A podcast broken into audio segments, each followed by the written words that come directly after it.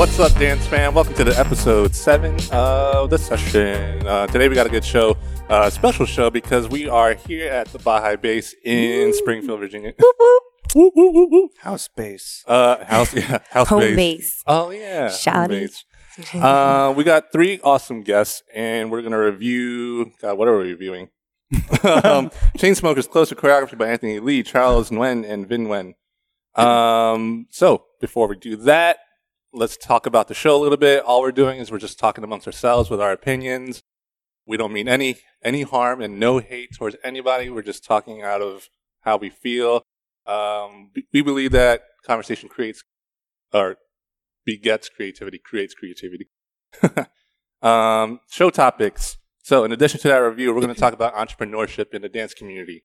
Um, the idea of entrepreneurship is that people start something that provides something to the dance community, because this is a community amongst individuals who try and give give back to it. That's the most important thing about dance. It's a social thing. Um, let's go and meet our guest. First up, we have Jonathan Hsu. What's up, man? Hey. Hey. um, Culture Shock D C alumni, man, you have a lot of things. Delta Chi Psi Honorary Dance Fraternity, Incorporated at Maryland. Is that the only one? No, we got a bunch of chapters all over the place. Cool, cool, cool. But you are based out of College Park, Maryland. Mm-hmm. I'm part of the Gamma chapter. Ooh. Cool, cool. PEARSONWIDRIG Dance Theater and Orange Grove Dance. How is everything? I mean, I've never heard of a dance fraternity in the first place, so I think yeah, that's pretty we're, cool. We're the first and currently only dance fraternity um, officially in the National Fraternity Organization. Oh, that's so pretty. For collegiate dancers, sweet. yeah. Um. So yeah, we'll get to that when we talk about entrepreneurship and stuff like that too. Um, and the o- co-owner of Bahay Base, Lauren De Vera. What's going on? Hi guys, thank you for having me. Yeah, no problem. Thanks for being here. So obviously, Bahay Base, where we are, Culture Shock D C alumni. Um, mm-hmm. We gonna make team. We gonna make it. And Crucial, as yeah. people may not know, That's she was an O G. She is an O G of Crucial. So uh, learn your history, everyone. uh, thanks for coming. Thank you. To her left, we have Carlo Manabat. What's up? Go ahead and talk for me. Hello. I'm just kidding. Electro Soul, Studio G, Lab Rats. Yep, repping it all. Cool, man. Thanks for coming, dude. How you doing? Doing all right. That's good. This guy's wasting an hour of my life. Just give you people out there heads up. He's our Simon Cowell for, for this episode. So. Here we go. Um, we have a few announcements before we get into it. First up, we have a new show, uh, Behind the Dance. And what it is, it's um, behind-the-scenes look at dance events. Uh, so far, we've done one, Culture Shock D C Volume three. And what happens is that we go behind the scenes and we look at all the aspects that you may not see in a five-minute video of a performance. There's a lot that goes on behind it, whether it comes from the teams dancing or the people coordinating it or the people providing everything. So definitely check it out. It's hosted uh, by our very own Magic Mike. Uh, first episode or entry is out. And then our next uh, opportunity will be at Prelude D M V yeah. uh, with our new partner, Prelude Urban Dance Competition. Um, the next Next event that we'll be at is Prelude D M V, hosted by Blink Canvas on November fifth. And then you'll find us at Prelude NorCal, hosted by Mainstacks on November twelfth, the week after. So very cool stuff coming up. Uh, be sure to check us out on Facebook or everywhere. We're everywhere. Cool. Guys ready? Yeah. Uh, behind Let's the do scenes, it. Big booties everywhere. Here we go. I love Carlo. Oh, man. All right. Review. Chainsmokers, Closer choreography by Anthony Lee, Charles Nguyen, and Vinh Nguyen. I guess they're all in Kinjaz, right? Yep. I think so. I was going to ask you. I'm not sure. Yeah, I think they are. Yeah. I mean, I mean if they put the Kinjaz logo on it. And obviously, there are other people dancing. I'm guessing all on Kinjaz, including Justin Santiago, who you'll find at Prelude D M V. Um, anyway, what did you guys think of it? We'll start with you, Jonathan. Oh, uh, I liked it. I mean, I've always been a fan of all three of their work, especially uh, Anthony and Vinh. I've just seen a lot of their other videos. Mm-hmm. Um, and I love the production value, just like that white background. It's, it's just so clean and simple. Um, and they're clean, uh, their dancing is always on point, always clean. Um, yeah, I like overall. Are we doing dislikes right now? Or? Let's start with likes, yeah. And then we can get into the dislikes after. Yeah. Also, like, shout out to Vibrancy, because they always do really nice work with their videos. And uh, they're also part of Kinjaz too, I think. Oh, I didn't know that part. Yeah. I think so. Yeah. And then also just because uh, Anthony and Charles are both, or Anthony was on C S L A. Oh, that's And then right. Charles is right now one of the co-directors. So that's very cool, man. I didn't know that. Hmm? I guess I'm out of touch. I know. I don't know anything about he's the Kinjaz. He's so informed. Well, I think he is. Hopefully I'm right. Yeah. Fact check this out there. Leave it in the comment. Um, Lauren, what did you think? Um, I'm also a fan of Anthony Lee and Vinh Nguyen, especially. Um, the choreography was good. I mean, I had she to watch thinks it. You're cute, man. Way to put me on blast, bro. If you do see this, no, I'm just kidding. Um, I had to watch it a couple of times. I think like the first time, maybe when I watched it, I was tired. It didn't really capture me. But w- as I watched it more and more and I, I got to understand like the concept and the storyline that they were trying to go for, I definitely was a fan of it. So, any specifics you like? Um, I like the lightness to it. Um, it was very playful. Mm-hmm. So they weren't so serious about it. So that was nice. So like the choreography was dope, but the execution was light. So kind of added a different vibe than normal. Cool. Carlo? You know, I mean, I thought the choreography was good. The, like, uh, like Lauren, uh, the part I liked the most about it was just really fun. So that's all I gotta say about that. um, let's see. Things I liked. I definitely liked how playful it was. Uh, the middle part, so not, not Vince's part. You can definitely tell what he did. Mm-hmm. That mm-hmm, last yeah. fast part. Uh, and I don't, not the very beginning, but the middle part when they start really playing with it right. and acting. That was my favorite part, just because it was different from everything else that you mm-hmm. normally see nowadays. Um, the other two parts, I feel like I could see from them, anyone, or and time. almost anyone else. Mm-hmm. I hate to say it, but like yeah. anywhere else. Uh, so I mean, it was definitely good. Like I'm not yeah. gonna say, oh, it was bad. It's mm-hmm. just I've seen it before, and I liked the playfulness of the first part or of the the middle part. Um, any specifics that you like? Besides, um, like, the white background. Oh, I like how they ended it with, like, the walker.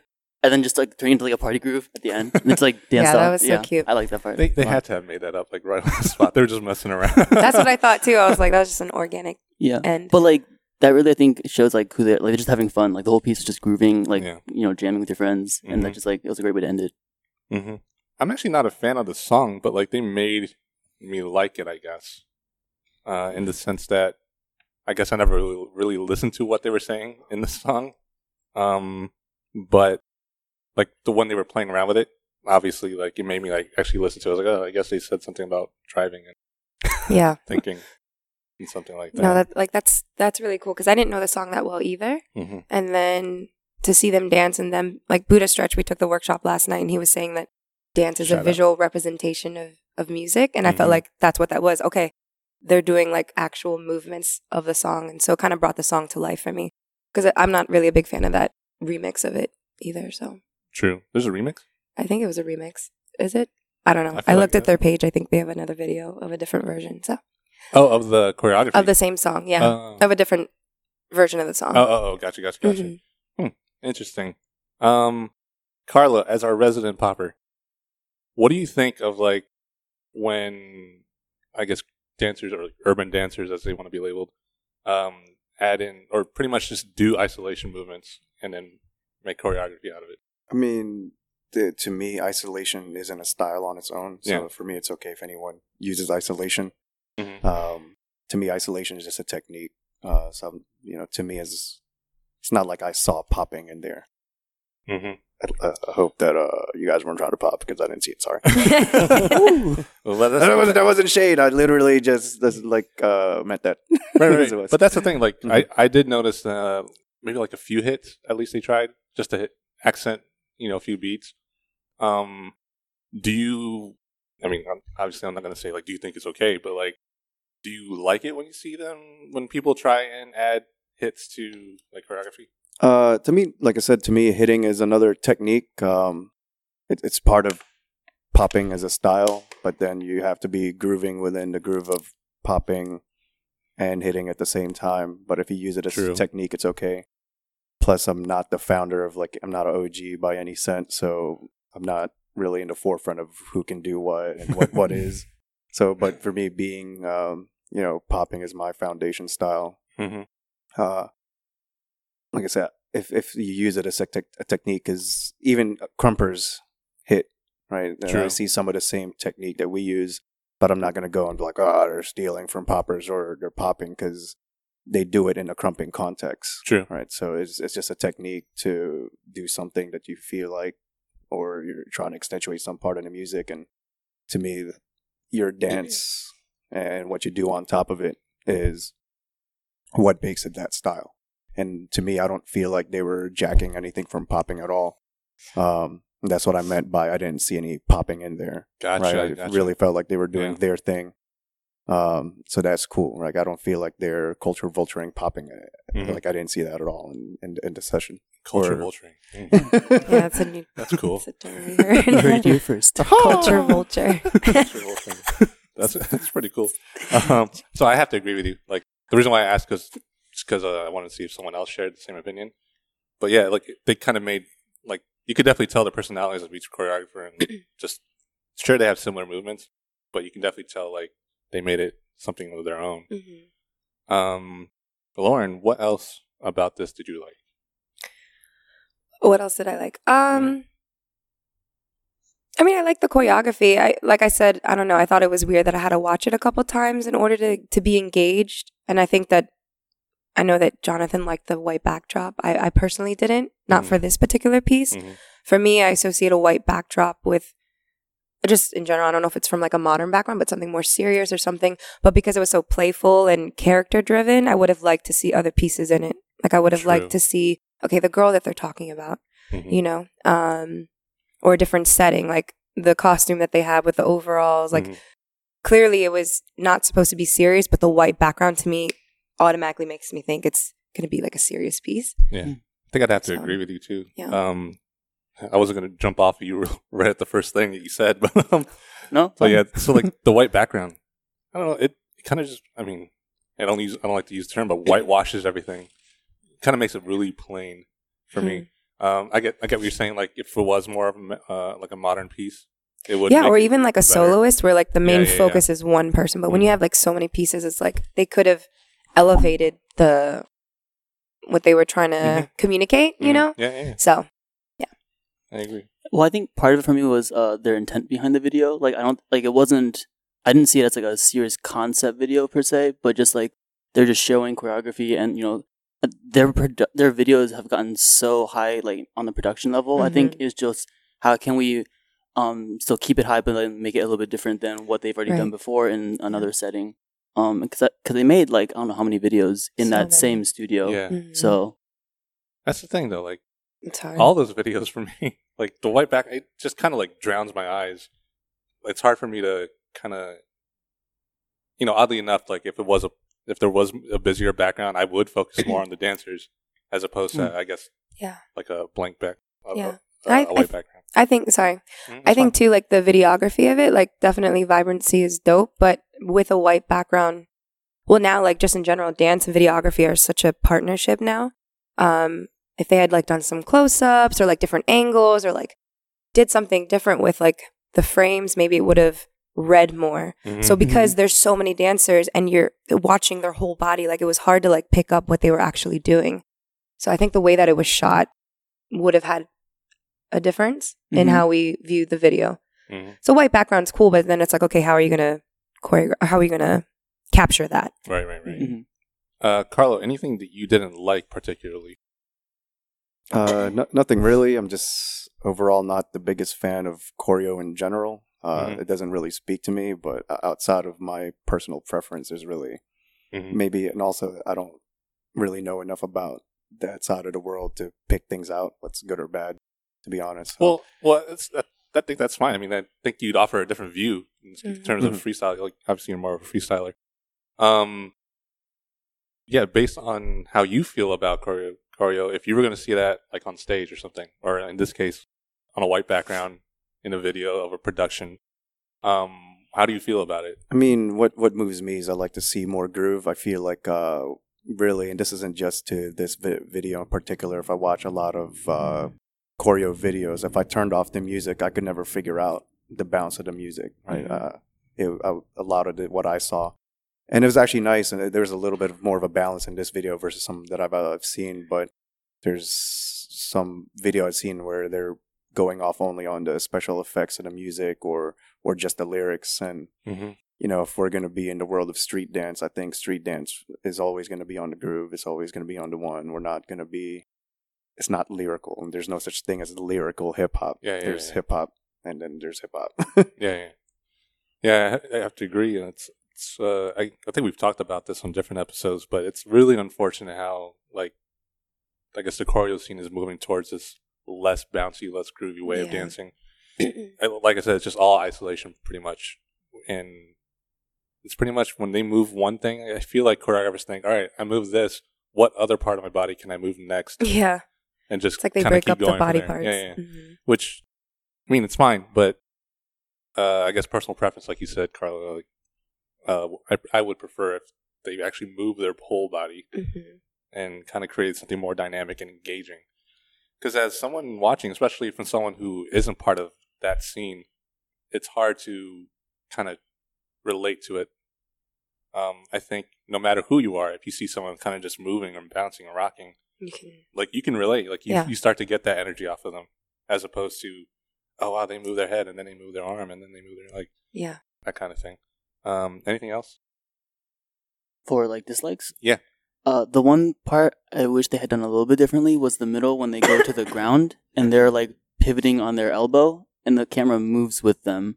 I wish the camera just stayed front so you could see the effect of their bodies shifting more because the camera was moving with them. I think that effect was a little bit lost. Yeah, especially on the white background too. You have no, no sense of actually that, that's that's a valid point. True, yeah, very true. I love it. Just saying. Point taken. Uh-huh. That was actually one of my favorite parts, just because it was different, though. Like they're just literally using one hand and moving, mm-hmm. and kind of just saying whatever they're speaking of. Um, again, no groove, but I didn't need it for that part, just because I feel like they had a bounce in their hand because it was always one, two, three, yep. four, or whatever. Mm-hmm. So that was cool. Um, you also, uh, we were talking before we started rolling. Um, you didn't really like the whole playfulness of it, or not the whole playfulness, the middle part, or the floor work, I think. Yeah, what I just mentioned. Oh, because because of the videography, pretty yeah, much? Yeah, yeah. Gotcha. No, the choreography, I liked it. It was great. Mm. Uh, Lauren, anything else for you, likes or dislike? Um, mm, no, I mean, yeah, I, I don't know. Like, it, that particular piece didn't really speak to me. Mm-hmm. I think it was dope, but It, I, I just think in general as artists, like it, it's hard to keep elevating, right? So Kinjaz, mm-hmm. they're known for precision. They're known for cleanliness. Mm-hmm. Um, so they're trying to step out of the box and do something different. Uh, this particular piece didn't really speak to me because the fact that I had to watch it so many times. True. You know, like I probably, if we weren't doing a review, I probably wouldn't have wanted to watch it. Yeah, again, I agree. Just to be honest. I agree. So. Me too.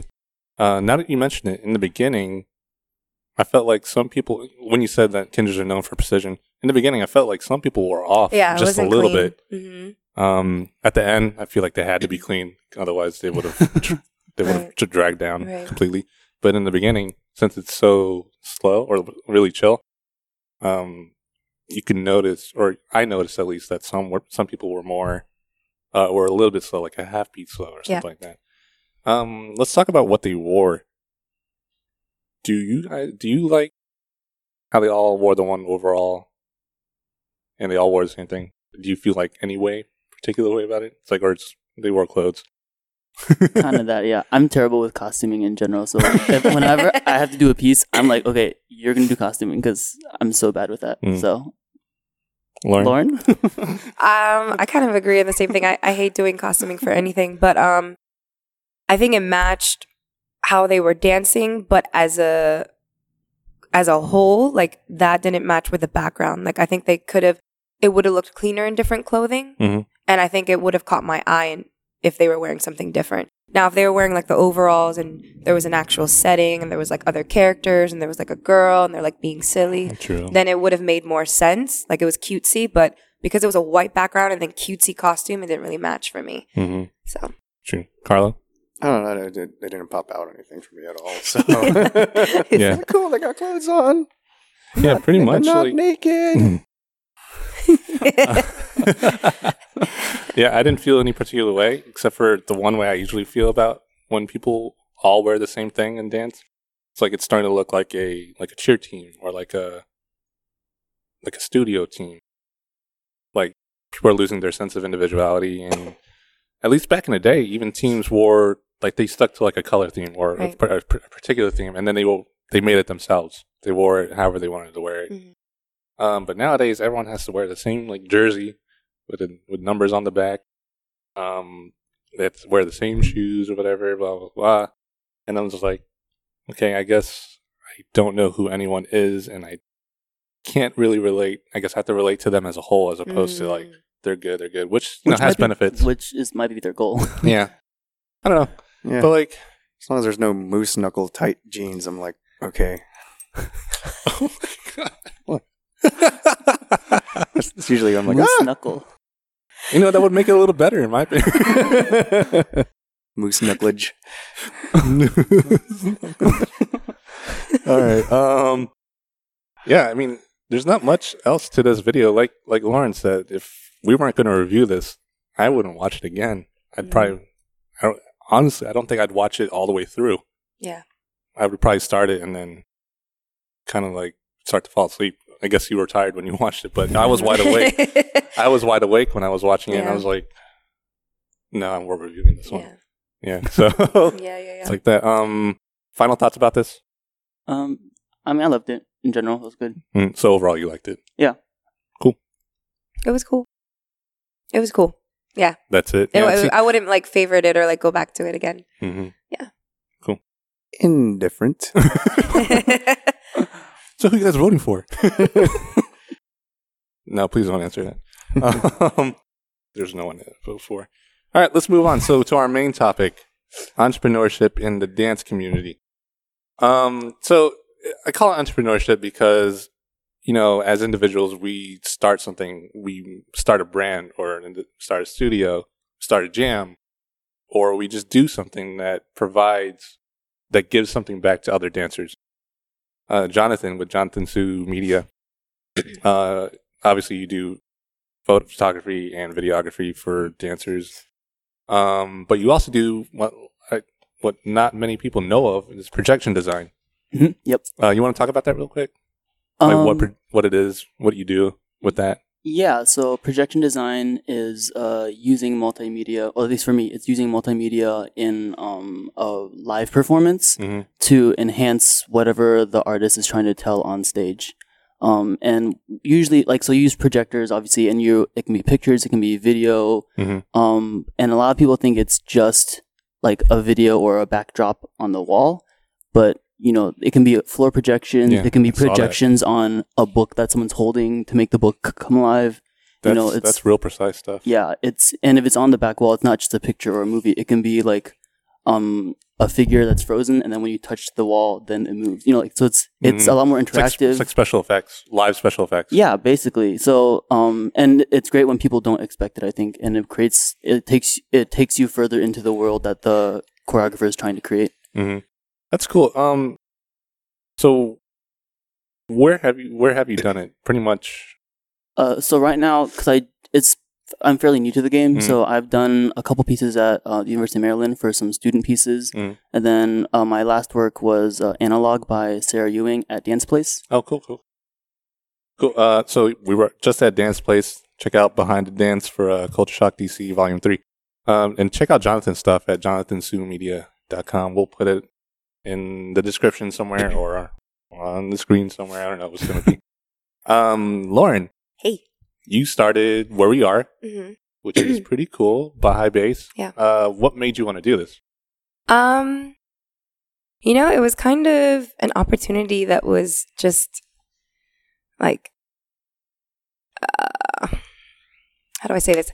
We weren't really looking for it. It kind of just was given to us a little bit. Mm-hmm. So um, through connections, so basically Bahay Base is a partnership of three people, consisting of myself, Dennis Vieda, and Christopher Silivio. Mm-hmm. Um, so Chris and Dennis have a parent company called Sky Push Creative, and they're like design and marketing. So they do graphics, they do videography, cool. um, animation, things of that sort.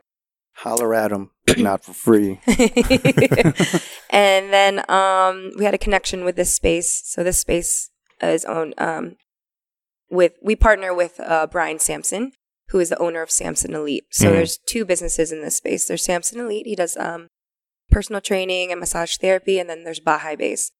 So we had been in conversation for a while about just finding a space where we can like use it for different reasons. Um, I mean, we were like toying with different names and like different uses that we could do, and then came upon this space. Like the rent was great. It's in a good location. Excuse me. I'm so sorry. Um, yeah. Sorry. I know you can't edit that out. Hey, world. Um, It's just going to be like a rubber ducky. Having a rubber duck on her nose.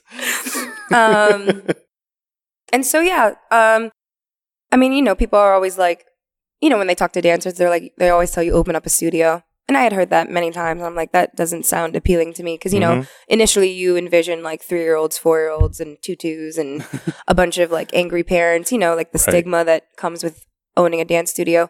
Um, so... I was like, I don't want to do it that way. Like, let's just do it. Let's do what we're good at. And I, I built, I took from the experiences that I've had with Kodachrome, hosting workshops, um, the experience that I had with Digs Deeper, running events. True. And then all the experience that I had from teaching for many different organizations and studios. And so, um, I already had an existing class at a, at another studio in Vienna. So we kind of brought that oh, that's in right. here. Yeah, so yeah. we had the Lion's Den session. Um, we had my hip hop class.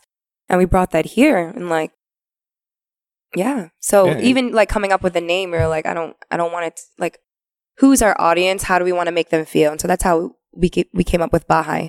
Me and Chris are Filipino, and we're like, Bahay means home, and like that's what we want it to be. We want it to be a home base, mm-hmm. not just dance classes. That's why we have couches and a T V and like yeah. video games. And, and all- we- alliteration helps. Yeah, exactly. Great for the logo. Um, And so, yeah, it's just like creating experiences is really, you just have to find your niche. Yeah. So, yeah, and I don't want to. And you found your, you guys are doing great. Thank like, you, so you guys much. Had Saquon and Buddha Stretch here within yeah. within Gary. The same week. Yeah, much. Yeah. Solo next week, Shan. So, I mean, you guys are doing awesome things for the community. So, thank you for that. Thank you. Uh, Carlo, man, uh, you host a jam every year. And it's people from all over the East Coast. And I'd say even the world, I guess, come out to it. And uh, to participate, everyone in the area obviously comes. It's one of the biggest jams in the in the area. Uh, all styles and whacking, and it changes every year to accommodate everybody. Um, in addition to that, you're also part of the Studio G, which holds a weekly session also. Uh, you want to talk about all that? Yeah, so a uh, quick shout out. I'm going to open up Lumpia Base like two blocks down. So, you know, it's going to be better than the Bahay Base because it's Lumpia Base. No, if you don't playing. Do that, I'm going to be very upset now. I know. Maybe that'll be our next business. Dang. Um, Food truck, what? What? Mm. Uh, yeah, so Studio G um, really is more Guo's thing, but I, I help Shout out. Shout out to Guo. Yeah, yeah. Um, and also, uh, Guo has a family, so I would have invited him down here. Still a bit harder. Mm-hmm. But he's my fifty-fifty partner with Electro Soul. Mm-hmm. Um, So with the Studio G thing, uh, they used to have pop shops way back in the day. So it's his way to continue a session, right? Um, and also when he started it, there weren't a lot of open sessions in the area. So it was just mm-hmm. a way for all of us to practice. Uh, so it really is meant to be for an, an open styles environment. So anyone could come in there, do whatever they want to do. If any switch out the iPod here and there, we, we really don't control a lot of that. We just try to help keep things flowing. Um, and then... Electro Soul, I was doing jams before Electro Soul, and they were more on the uh, open styles, all styles thing, just because the upright dancing scene here wasn't really that big. It was mostly, um, for all you young folks, it was the breaking scene was really, I mean, it still is like the leader of what's going on in the area as far as what's going on in the street dance scene. But, you know, for me, when I traveled, I noticed there were things that were going on for upright dancers that were pretty established, pretty big, and, mm-hmm. and really focus on upright dancing. Mm-hmm. Um, so I started doing the all styles thing with the bridge. I did that thing with um, oh, that's right. Brian uh, uh, off the top. Mm-hmm. Uh, with James, we did uh, lock it in the pocket. Oh, that's right. So we, we did, you know, we were doing things already, uh, but then Electro Soul is really what we ended up sticking to is combining all of that. Mm-hmm. Uh, and what happened was, Guo really appreciated what we did with the bridge, and you know, with his partnership, we were able to make things grow a lot more. It really helped give me a boost because I didn't have a job when I did the bridge. Mm-hmm. I was uh, trying to do the whole dance thing. I was I just got laid off. It was I got laid off like in the middle or right at the beginning of the recession. So when I was Oof. in sales, I was just like, oh my God, I can't find a job. So I was really just doing what I can, trying to teach, uh, do some busking, um, mitzvahs, whatever. Mm-hmm. And I was like, well, let me do this dancing for a while, you know, since I don't really have a choice. uh, but then I, uh, you know, I wanted to keep things going. And, and that's how we came upon the jams too, is just because I was really focused on dancing. Um, and like I said, I wanted to bring some of that to the D C area because yeah. everything, because there was uh, like, I remember there was popping events, all styles events before, but breaking was always the like the the key stakeholder in that event. Right. Right. They took up most of the time. Most of the music was focused around breaking, and it's not like I was trying to take any, take anything away from breaking, but it was it would be nice to really have the focus uh, and right have music that's for everyone, mm-hmm. not just like breaks all day, yeah. um, not just hip hop all day. You know, so we switch it up between funk, house, and, and that was my thing is, well, you know, if you, uh, if you build it, I guess they will come. Yeah. No, I mean, obviously, if you build, if you start a studio, people will show up. Yeah. Mm-hmm. If you throw jams, people will show up. Yeah. If you provide all this media stuff, people will come to you to help, to ask for help. Um, in addition to that, you also bring teachers down every now and then and pretty much out of pocket, you know, give to the community, like, learn from learn from these O Gs that come down. Mm-hmm. Um, I guess so. Those are different ways and opportunities to kind of start like an, an entrepreneurship in the dance community. But how do you guys think it's taken for granted? And I'm going to start just by saying, yeah, it is. Like from the get go, it is. But um, from your point of view, like, is it definitely taken for granted, and how? Uh, I think uh, Jonathan. It's- I think it's taken granted in the sense that people don't realize how hard it is, and they think like it's anyone can do it. And I think especially with social media, anyone can start like their own page for themselves as a dancer or whatever. Um, but then keeping it up and making it so you can actually like you can make a living off of it or support yourself with it, or just make it work even if you're not getting paid. Like it's so, it's so hard. Lauren sounds like Lauren sounds like Donald Trump right now. Huh? I'm sorry. I, I feel okay. I was trying to be so like discreet, but like, Carlo just always has to call people out. We weren't on camera. I, I know. Like, and if your girl wasn't right right there, I'd kick your butt. Go ahead, Jonathan. Sorry. Oh, no, that's it, Lauren. Uh, Uh, taken for granted? Yeah. Um, Is it? How? I don't think it's taken for granted. I think it's just a matter of a misunderstanding. Like, majority of, like, we're in the D C area, right? Majority of the people that work here are consultants or I T or... So I think in general, like, being an artist in this area is, is hard. It's hard. I think it's being taken seriously. And I think that that's a personal thing. Like, as an entrepreneur and as a business person... Um, how you feel about yourself is what you project. I've always felt that way. Um, so I don't necessarily think it's taken for granted. I think it's just a misunderstanding that this is our livelihood. Like for me, I quit my nine to five job for this. So I'm like grinding. Did not know that. Yeah. So I was, I was working at my church full time, which was great, you know, and I think everything happens for a reason, but I was like, I need the time to pour into Bahay Base. Like I will run myself dry if I try to do fifty hour weeks at one job and then run over here. So, Um, yeah, I think it's just a matter of understanding that this is livelihood and that people need to pay for your services. And I think also too, like just the boundary of friendship and business. And, um, that's probably the toughest part, mm-hmm. but I don't think it's taken for granted. If, if anything, I think that what we do, including you and DanceFam T V and what this is, is impactful. I think it, it shows people that, um, there's other ways to, to do dance. And I think that mm-hmm. that was the hardest part for me, like being in college. True. Six years ago, I graduated in twenty ten. I was a dance major. It seemed like there was only two options, either be a professional dancer, move to New York or L A, or become a dance teacher, right? And mm-hmm. so initially my dream was to move to L A. And I mean, I don't want to get on the soapbox, but, you know, circumstances, tore my A C L, didn't go to this pr- program that I was supposed to go to. And really it's just like, okay, everything happens for a reason. And it's like everything's finally culminating to a to a tip now. Mm-hmm, mm-hmm. So yeah, I kind of got off tangent, but that's fine. Yeah, I don't think it's taken for granted. Of, it's just misunderstanding. Mm. So. I think it's taken for granted. Yeah. so, so Lauren's saying it's not. Well, uh, so for me, for example, is Buddha Stretch is here, and there's a full class, which is amazing, right? I yeah. was kind of afraid of what the turnout's mm-hmm. going to be. Uh, you never know with these street dance classes, um, but it's it's Buddha Stretch. Like any of you, even if you do choreo or not, probably wouldn't be in a studio if it wasn't for this guy. Mm-hmm. Straight up, right? Like he's the one who helped bring it to the studio so that we could have a more professional workspace.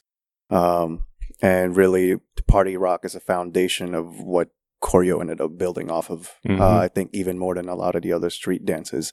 Granted, all the other street dances are now part of what choreo is, and that's like a whole nother topic, maybe another DanceFam T V episode. But yeah, man. um, but you know, I didn't see a lot of the people in my generation at the class last night, mm-hmm. and a lot of these people, even if this is quote unquote a hobby for you or not, but a lot of people. You know, consider it as a hobby, and just like basketball, well, why can't I do this a hobby? But most of y'all, when you play basketball, probably never made money off of this, mm-hmm. right? A, a lot of people in this area start teaching like only after a few years of dancing. So once mm-hmm. you go into that foray and, and you're asking for people's money, then, well, you've gone into the world of professional dancers and people who make a living out of this. So, True, yeah. so um, you know, again, that goes back to cultural vulturism. Mm-hmm. uh, So when, when people like Lauren who own a business and you're out there teaching a hip hop class and you're not learning from a hip hop O G, you're not taking that opportunity, one, to support Buddha Stretch, who probably helped found what you're doing and what you're making money out of, mm-hmm. uh, the culture that you help get make money out of mm-hmm. and get your little Instagram famousness out of it. Um, and as much as you want to call it a hobby, any hobby you have brings value to your life or you wouldn't be doing it. Mm-hmm. Um, and then there's a local business here that, you know, has to pay rent and pay these people, right? So, and that's been dancing probably longer than you or as long as you. So it's it's like you uh, like you said, it's a community. Mm-hmm. Um, even for my my event, I hold a lot of workshops, and mostly only the street dancers come. Mm-hmm. But I'll go to Prelude or Slam yeah, you or E C D C, yep. yeah, that's true. And I see a, a ton of locking, popping, and all this, and you know, if, if they didn't do any of that, I guess it'd be kind of cool. But at the end of the day, to me, what's happening in street dance is what keeps choreo relevant, or else choreo would just be modern and contemporary and jazz. But I think the street dancing is what makes it cool. Like yeah. the fashion comes from street dance.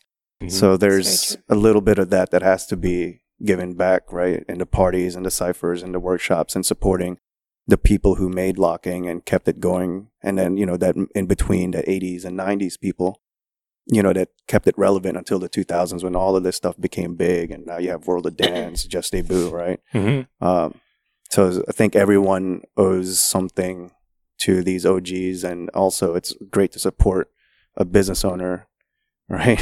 yeah. Uh, your local businesses.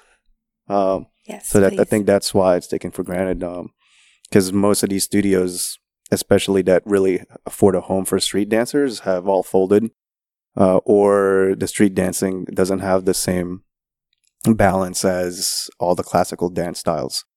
Uh, so that's one thing to take into consideration. And then, you know, all these workshops that happen uh, for a lot of promoters, it's not just me. Uh, almost all of us lose money at every event. Like, yeah. I don't know. And there's not very many promoters in the U S that that make money. A lo- lot of the organizers in the U S. That's why sometimes I'm like, I don't even think about entrepreneurship, more so as this altruism donation thing. Because, I mean, I would love That's to true. Make money. I, I wish I didn't have to work and I, I could just work and dance. And, Community and service. And I'm sure there's a way to do it, but building up to there is is, is hard, and it's like a cultural change for, yeah. for the States, I think, um, versus just a business plan. So that's what makes it hard. There has to be a, like a growth hack that has to happen. Um, But yeah, overall, it's just, I feel like uh, I should see more people at jams, yeah. at workshops, mm-hmm. uh, even if it is street dance and that's not your thing.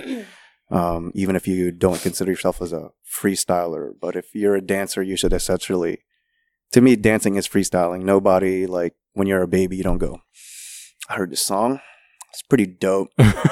And let me think of something that I'm going to do to this song. Like, you know, when you go to the club, when you're in the car, um, you're you're dancing. So it's, yeah. you know, you don't have, I don't organic. believe in being a freestyler and a non-freestyler. There's, you're being a dancer, and then sometimes you choreograph your dance. Yeah. Yep. Yep. That's my thing. I'm thirty-one, so yeah. I don't know. You guys don't have to believe me out there in the world, but that's that's what I believe. At, at the very least, just have a common sense of courtesy, you know? Um, mm. Especially if people do these things, all, all three of you guys do something for somebody, you know, have the sense of courtesy to kind of provide it back, at least the support. You know, it could be as simple as, you know, resharing an event on yeah. Facebook. It reaches more people. You yeah. never know what happens. Mm-hmm. Or, um, yeah, something as simple as that, you know, showing up, donating if you can. Uh, you're going to use that money on Chipotle anyway. You might as well just, you might as well put it back into the community that you're kind of, like you said, um, making a living off of. Um, so I think, I definitely think it's taken for granted. Um, the whole misunderstanding thing, uh, that's what you said, right? Yeah. I mean, I think it's just the area in general is just hard. Like, we're not in a hub. Like, yeah. they say D C's a hub, but it's like, for government work. Yeah. yeah. You know, like. Yeah. Not I mean, entertainment. Mm-hmm. Even in like other styles, like modern dance, and like, it's just hard, you know? And if people that, a lot of people that are doing dance out here are doing it as a hobby. They may be on teams, but they're studying something else in college with aspirations to do something else. So for me, it's like, I don't, I try not to get emotionally attached to it. Mm-hmm. You know what mm-hmm. I mean? Like, because then I'll be pissed off all the time. You know what I mean? Like with workshops, if like if I look at the numbers and I I take that as a reflection of like how well we're doing, like I'll I'll be upset all the time. So for me, it's just like I just try to focus on like the next thing. Like, okay, who else can we bring in? Like how else? It's like being creative. When you're an entrepreneur, you have to create these opportunities for yourself. And so like with last night with Buddha, I mean, I was happy with the I was happy with the turnout. Oh but, yeah, turnout know, was amazing. Turnout Shout was, out all to the young people. It was great. Um But then too, it's just like there are dancers that that may not care for that. You know what I mean? Mm-hmm. It's just everyone has their different different things that they're into. And I think that once they're educated on like, you know, maybe there was a lack of education. Like people don't know who Buddha Stretch was, you know? So that's probably it too. It's like, come find out then. Right. Mm-hmm. Exactly. You know? So. Yeah. Uh, Jonathan, with like the videography, photography, and your projection design, um, I feel like people take advantage of that. Well, not advantage of it. Take it for granted for sure in terms of how much you actually have to put into it for them to get what they want out of it. Uh, yeah. And I mean, for projection design, a lot of it is, I, it's very collaborative for me. And so it's making sure the choreographer knows what is cap- what is what I can do and what um it takes to do it. Mm-hmm. But like, yeah, like tech week before a show, I literally, I like sleep maybe two hours a night. Yeah. Cause you go in, you have to tweak everything. Then you get out of tech. Then I go home and I change everything. It takes like five hours to render. Yeah, you know, it's so like, probably harder. Your job is probably harder than the dancer's job because uh, you're, well, you're basing one, it off of what they're doing, though. So they have to set a guideline for you, right? Yeah, I mean, every show is different. So it mm-hmm. really depends on how you go about it. But I think a big part of any um, anything that seems like it's uh, taken for granted is just educating the people that you're trying to reach and making sure you all are, have the same understanding of the process and what goes into it and, you know, that kind of thing. Mm-hmm. What's the cost for, for like, let's say if it's like a three minute piece? I'm just curious. Oh, it varies because it depends on how many projectors you want, you know, like what's the content. And it was like, it, oh, okay. it, it varies a lot. Is there like a median range that you found so far where you fall in? I'm just mm, curious. Not really. Cause, well, one, I'm also brand new, so I would say I would charge much less than someone that's been doing it for ten years. Good to know. Let me you know, that. So. Yeah, no. Get it now. Groupon this guy. Um, but yeah, so there, I, I really can't give you like a base rate or anything either. Because it really depends on how you feel that day. uh, and one other thing I'm curious about is uh, I didn't even know, to, know that you had this fraternity thing. Oh, yeah. Like what made you go oh, yeah. that route? That. So yeah, uh, so it was started by um, several founders, but Kara Janelle Wade, she was the main person behind the movement. Um, it started in uh, North Carolina, Greensboro, and she was really looking for a way for college age dancers to really get have an, a way of networking because it's all about who you know in this business.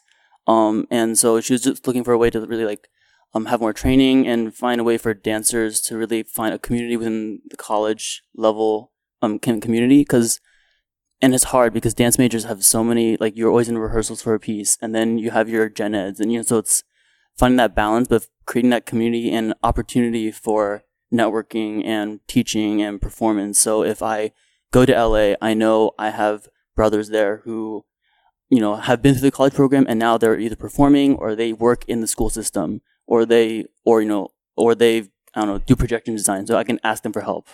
Um, so that was like the idea behind it.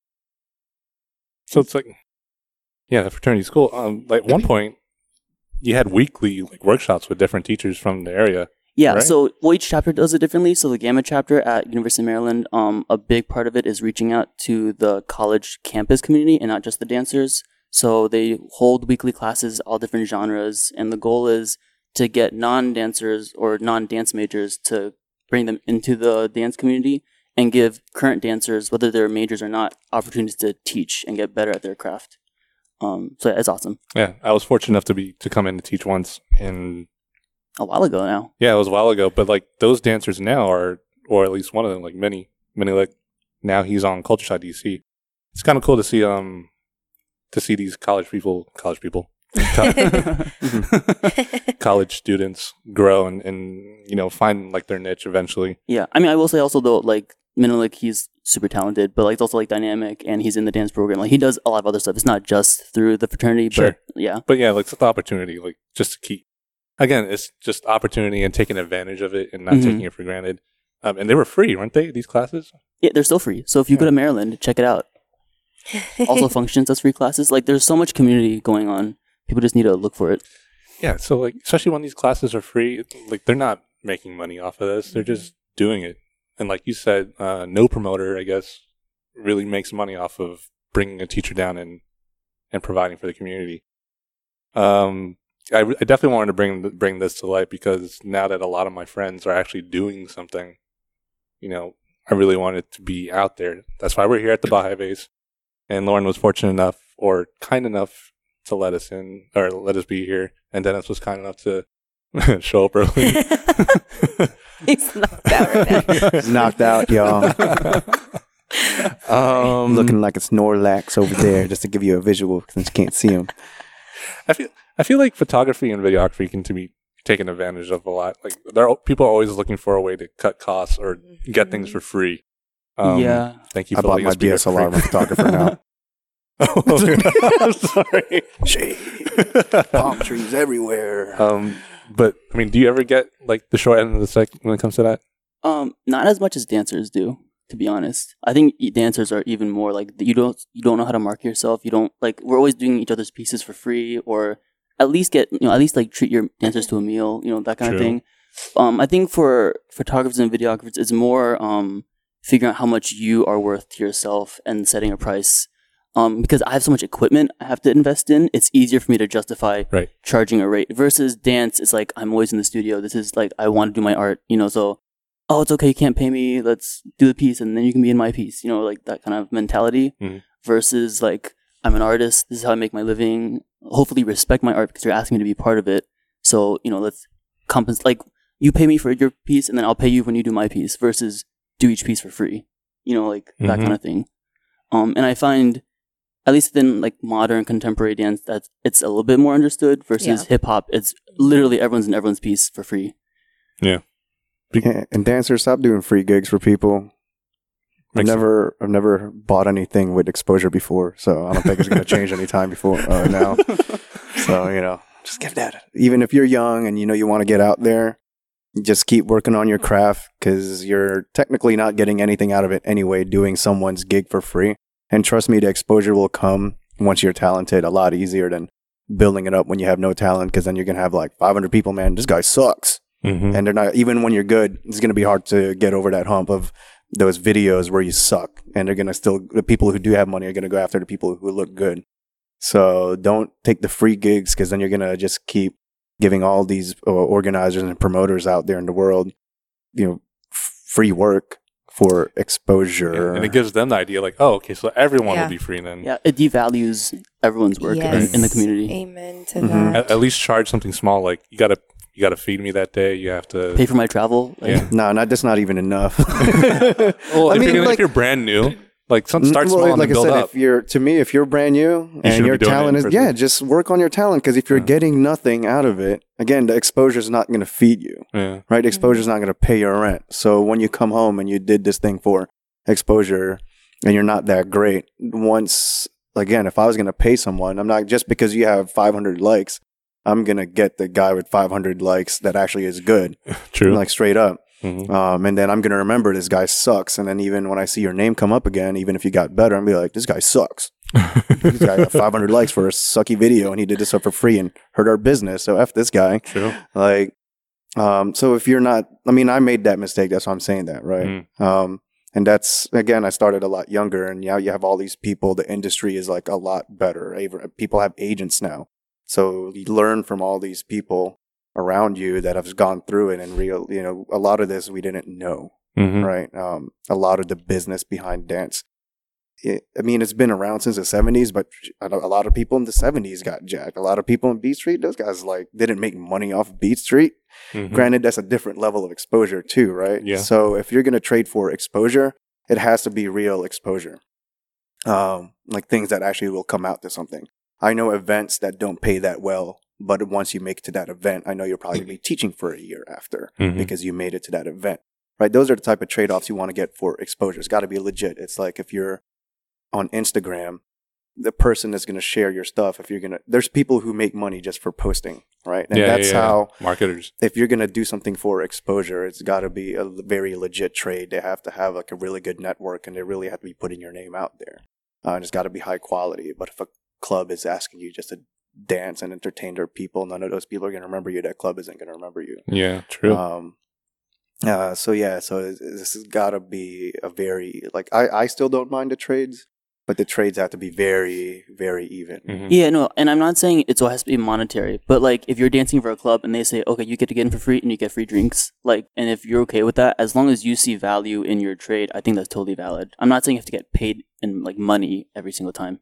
Mm-hmm. Well, no, I mean, to me, the drinks are still like not enough, but but yeah, like, I mean, if, like you, if you're like a really good photographer, or even what you do with the projection, right? Like to me, that's a very high value thing because it takes a lot of man hours, a lot of yeah. talent. Mm-hmm. So my trade for that would have to be like me photographing your wedding or something, right? It's uh, or me dancing and provide like a full choreographed dance at your wedding or type thing, right? Where mm-hmm. you would have to go out and pay someone like two grand to perform at some at a level like that anyway.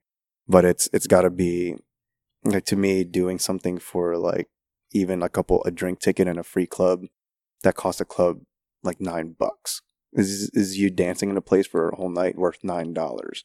Yeah, if you um, work, true. if you work, if you dance for four hours and you get like say like three drinks, then you're dancing for an, mm-hmm. a, a drink an hour. And yeah, and if you're gonna true. go do something for a nonprofit, how much of of that money is actually gonna go towards like building a nonprofit or towards a uh, a donation? Like those are things you should ask for and should be upfront uh, to you as an artist and even the audience. Um, and actually, I don't mind uh, flights to go somewhere yeah. thing if it's for a good cause. Yeah. Mm-hmm. Uh, but like you said, I think it it all comes back around because uh, everyone that's um, like judging or DJing at my event, we have to pay. Mm-hmm. But I know one day they're going to have to go hire someone and they'll use that money and pay someone, or hopefully it'll be me once I'm at that level, right? So I do believe that. Actually, Junior Boogaloo said it best. It's like, you'll pay for all these other things, right? You'll pay for Chipotle, but why won't you pay for your friend's stuff? Yeah, right. You know, so, like, to me, that's the simplest way to put it. It's like, just pay your friends if you got the money, and or find an even trade, but don't like abuse your friendship. Don't pull the friends card for everything. Yeah, again, it's a common courtesy thing. It's just a sense of trade, like one for one. Like if I'm going to do you a favor, do me a favor. Or if I'm going to, you know, give you money in the sense of paying for your services, you know, think of me next time and help me out for what I do. Mm-hmm. Um, Lauren, are there any particular hardships that... that arise or have arisen when starting this with uh, your two uh, partners? Um, It's all easy, super easy. Oh, we just, we just kind of did it and now we're here. Um, man. Or hardships in general when starting like any kind of thing, doing what you guys do? Yeah, I have a really long list, so you go first. Okay. um, I, man, it's getting people in the door, because it's like I know what we offer and I know what the experiences that we have here. Yeah, talk about it. And so that's just, it's just getting people here. Uh, I mean, I, I've been playing around with our class schedule, like even looking at our class schedule, I'm like, okay, this isn't working. This isn't working. Like, what is going to work? So really for me, it's just, I have to stay flexible. I can't, like, if I try to run with something for too long, like, we're going to lose money. You know what I mean? Yeah. So it's just like, time is money. So it's like, okay, if this is not working, how can we adjust this? And so that's kind of been what it's been. So like workshops have been doing well. Like the hip hop classes have been doing well. Um, our sessions have been doing well. So really it's just, um, I don't know. I think we have to tap into marketing. Marketing is so huge. Mm-hmm. Um, I don't feel like we've capitalized on that necessarily all the way. Um, so for me, our focus is going to be going into the community around here. We're in Springfield, Virginia. Um, and I think the hardship too is that a dance studio, people immediately think that it's just dance. And so that's been my hardship was True. Like, okay, well, we're not just dance. You know, we're trying to um, market fitness, and that hasn't worked for us right now. But I'm like, okay, January, like we'll start fresh. Um, so it's like immediately people think dance studio, they don't know how to dance, they don't want to come. So they're not open to that. So that's been a hardship. Um, and I think there just being so many dance studios in Virginia is also a hard thing too. So then it's like, okay, we got to find our niche. Like, okay, Zumba has a niche, Kazache has a niche. Like, what's Bahay Base's niche? And I think that that's something we're still figuring out. Yeah, for sure. Um, but, I mean, really, like, one of building this place, I really wanted to bring street dance, like, a home. Because mm-hmm. I don't feel like, especially Crump, like, Christopher's a crumper, Dennis crumps now. Um, they're normally crumping in the streets, like, outside, yeah. for real. So... Um, it's just, I think it's just getting the word out there and like getting people in the door to experience this. I think mm-hmm. there's, I mean, there's so many, but that's like the one that I can think of right now. Gotcha. So. Uh, Jonathan. Oh, um, I think right now for me, the hardest thing is all the paperwork, mm-hmm. like figuring out my taxes now that I I'm that like mm-hmm. self-employed and I'm, I do my video work and my photography and my design. And then on top of that, I'm also a freelance dancer and teacher. Like I have so many different things I have to figure out. What I need to do paperwork wise. So anyone has any advice, leave a comment. Because yeah. like it's so much like Googling and like yeah. trying to figure out what is the right fit for you. No and like I totally forgot about that part. The yeah. admin work is the, the worst. worst part. Yeah, the worst. Yeah, because it takes it takes all the fun out of what originally was your passion. So you have to figure out then how yeah. do I True. Keep it real and keep it alive and like mm-hmm. find new ways to keep it interesting for yourself. Because otherwise, it just turns into work instead of what you like to do. Mm-hmm. Yeah, I think the hard part too is finding the right team. Um, and that's like what we've been trying to do is like, who's a good fit? Like who has the heart for this? Mm-hmm. Um, and that like, that's the hardest thing too, is just building a team, like building a tribe. Like Bahay Base was created with so many hands on deck, like ten guys like helped us with our floor. They helped us with the painting. Um, and then it's like the admin stuff, the front desk stuff, like who can we trust? Who Who has the personal skills for that, like interpersonal skills? So that's a hard thing too. It's just finding people you can rely on. Exactly. It's finding people that want to be there for right. you, for mm-hmm. you, or for the cause right. of whatever you guys are doing. Finding yes men mm-hmm. and women. Mm-hmm. Um, Carlo, any particular hardships for you? I don't know, man. I, I've honestly, I felt like this, like, what we did existed already in in the D M V. Um, probably wouldn't be done. uh, it's just, I mean, it, it's you, you pull your hair out uh, when when stuff goes wrong. It's all on your shoulders. Uh, I mean, it's just like any business. Like if you're the founder and and crap happens, crap falls on you. Yeah, yeah, yeah, yeah, yeah. Like yeah. Uh, you're like the only guy at the bottom of the hill where the shit rolls down. So, uh, well, I guess it's me and Guo. So, so at least there's like two of us getting poop on our face. Um, but yeah, it's just like anything that you have to build. Um, and next year will be ten years of organization for events. Uh, so A, it's like l- losing tons of money, like tons. Uh, I mean, that hurts a lot. That kind of sucks. Um, the time you have to put into it, it's just a big sacrifice. I, I miss one of my like closest friends' wedding. Wow, um, man. But, you know, because we know our event every year. So we have it set, and I'm a couple thousand dollars like invested into the event. Mm-hmm. By the time I got an invite to my friend's wedding, mm. uh, I can't, and then it, it's it's you know, dance itself is a sacrifice, and then once you go to that next level, uh, now people's eyes are on you, and and you have to hold yourself to a different standard, and mm-hmm. you have to watch what you say. Yeah, uh, it's like that's right. Look at that. I'm like I'm like, like the whole time. I'm just like, mm. um, just like any founder, it's the biggest thing is consistency. Like, how many dancers do I know mm. that started dancing in college and made it past college? How many dancers do we know that made it past thirty and are still active? Yeah. True. Right. Even if they made it really big, how many of them really went past ten years? Like, th- you know, there's different levels. Mm-hmm. Gotcha. Oh, man. God, I feel like we could talk about this for hours. Uh, yeah. Oh, we're really passionate. Well, that's the thing. Like, that, I mean, it shows how much passion you guys have yeah. when it comes to what you guys do. And people don't see that. And people, t- again, take it for granted. And they don't, they don't help. It's almost like the community isn't really a community.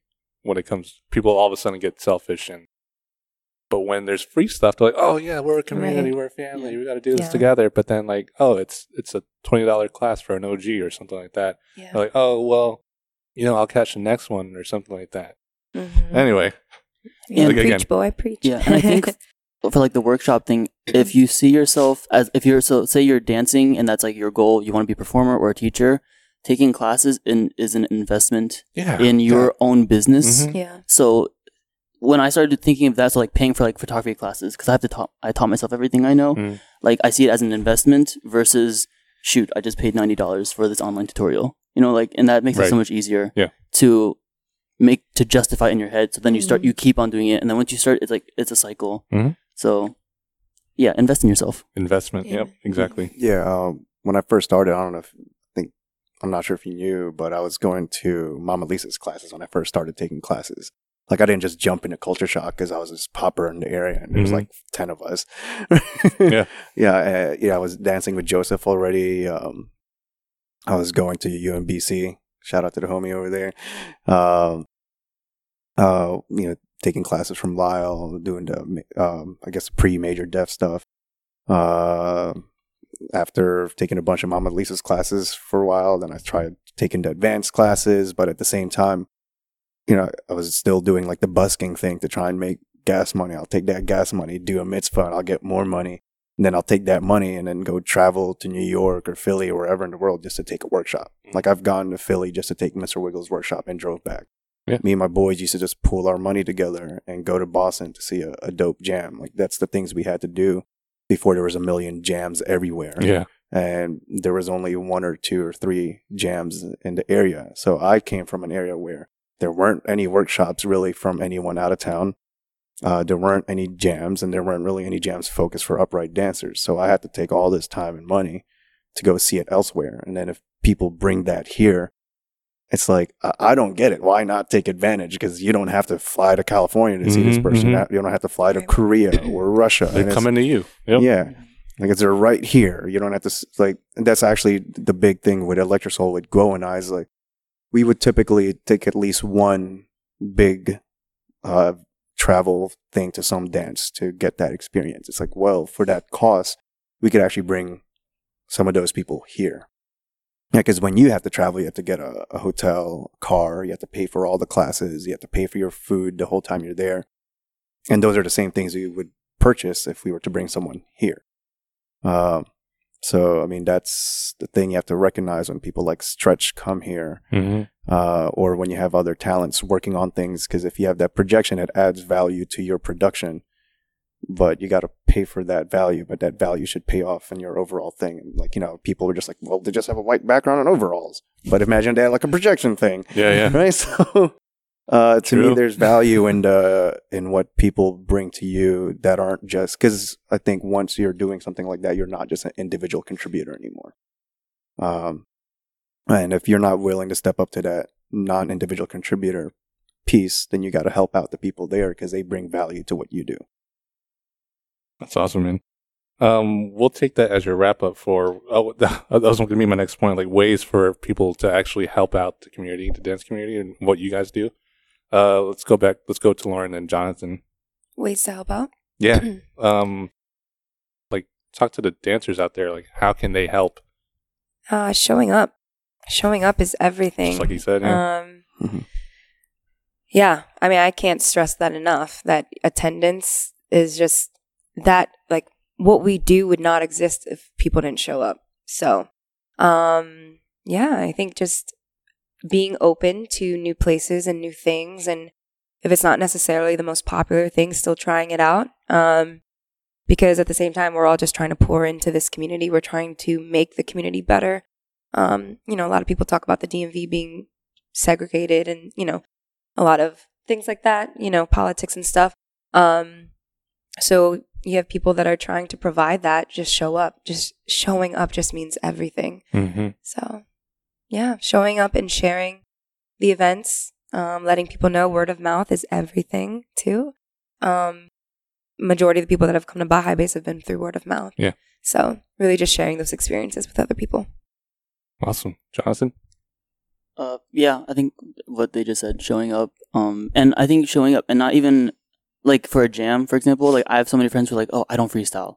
I'm like, you can go and watch, and that's just as valuable. And that makes you yeah. just as much part of the community. Then you don't have to like battle, you know? Um, and that was a big thing. And uh, granted, I don't go to enough jams myself, but like when I first started, that was a big thing. Like I didn't know I could just go and watch. Mm-hmm. Um, but it's so much fun. Like being part of the community then I think puts you on a cycle where then you start to want to go more and more mm-hmm. versus like so so it's really hard to get past that f- initial like step um but I think once you do, for anything you do, it just gets easier because it's it's fun when you go to these classes or you go to the jams. Yeah. So and bring a friend, like every time you go to something, try and bring a friend. Mm-hmm. Every impression counts. I, I I've found out, like, yeah, whether you're watching, whether someone else just watches, because then they'll take that and then they'll spread it on to yeah you know, whoever else that they see. Oh, what'd you do this week? Oh, well, it was interesting. I went to so and so. Yeah, you know, from there. Yeah, and I think it's off. and I think it's hard because now everything's on YouTube. So every, a lot of it's like, well, I don't have to go because I'll, I'll watch the battles later. But the energy in the room, you don't get that in, in front of your computer. Yeah. You know, so mm-hmm. yeah, I go to battles to see my friends. Yeah, like yeah, yeah, it's a good time. Mm-hmm. Mm-hmm. Awesome. Well, like I said, we could keep talking about all of this for for like. two more episodes if we wanted to, but um thank you guys for being here. Uh where can people find you, like on social media? Uh so if you want to see my media stuff, it's Instagram, Jonathan Hsu Media, and a website, right? Oh, and then jonathan hsu media dot com. And awesome. I'm on Facebook, so find them. Lauren? um Bahay Base, we have a Facebook page. It's just facebook dot com slash bahay base. Instagram is Bahay Base, and we have a website, www dot bahay base dot com. I've never heard anyone say www. I know, that was so awkward. I was like, I started. H T T P S colon forward slash forward slash. I started and I couldn't stop. So. Oh, you got, forward, you got the secure one too. H T T P S. I can't believe I said www. Mm. Uh, on, on Facebook, um, at, at Carlo Electro Soul. Instagram's Carlo Electro Soul. Uh, what else do I have? Flickrs, Electro Soul Dance, websites, just a bunch of pictures right now under construction is electro soul dot org. Uh, I think that's it. Awesome. And I'm Russ at Lock and Robin, as always. Um, like and subscribe, leave a comment, keep the conversation going down down below. Uh, like I said, like and subscribe, and at DanceFam T V, hashtag the session. Um, a few more announcements. Prelude D M V, November fifth. Go out. It's down in Petersburg, Virginia. Ed- somewhere Ettrick, Virginia, I think. Something. It's like past Richmond, I think. Oh, so something down like Southern Virginia. Down ninety-five. um, then the week after, November twelfth, Prelude NorCal out in Hayward, the Bay Area. So check it out. Uh, lots of things going on. Like and subscribe, like I said. Thanks for stopping by, guys. Peace. Thank you. Woo.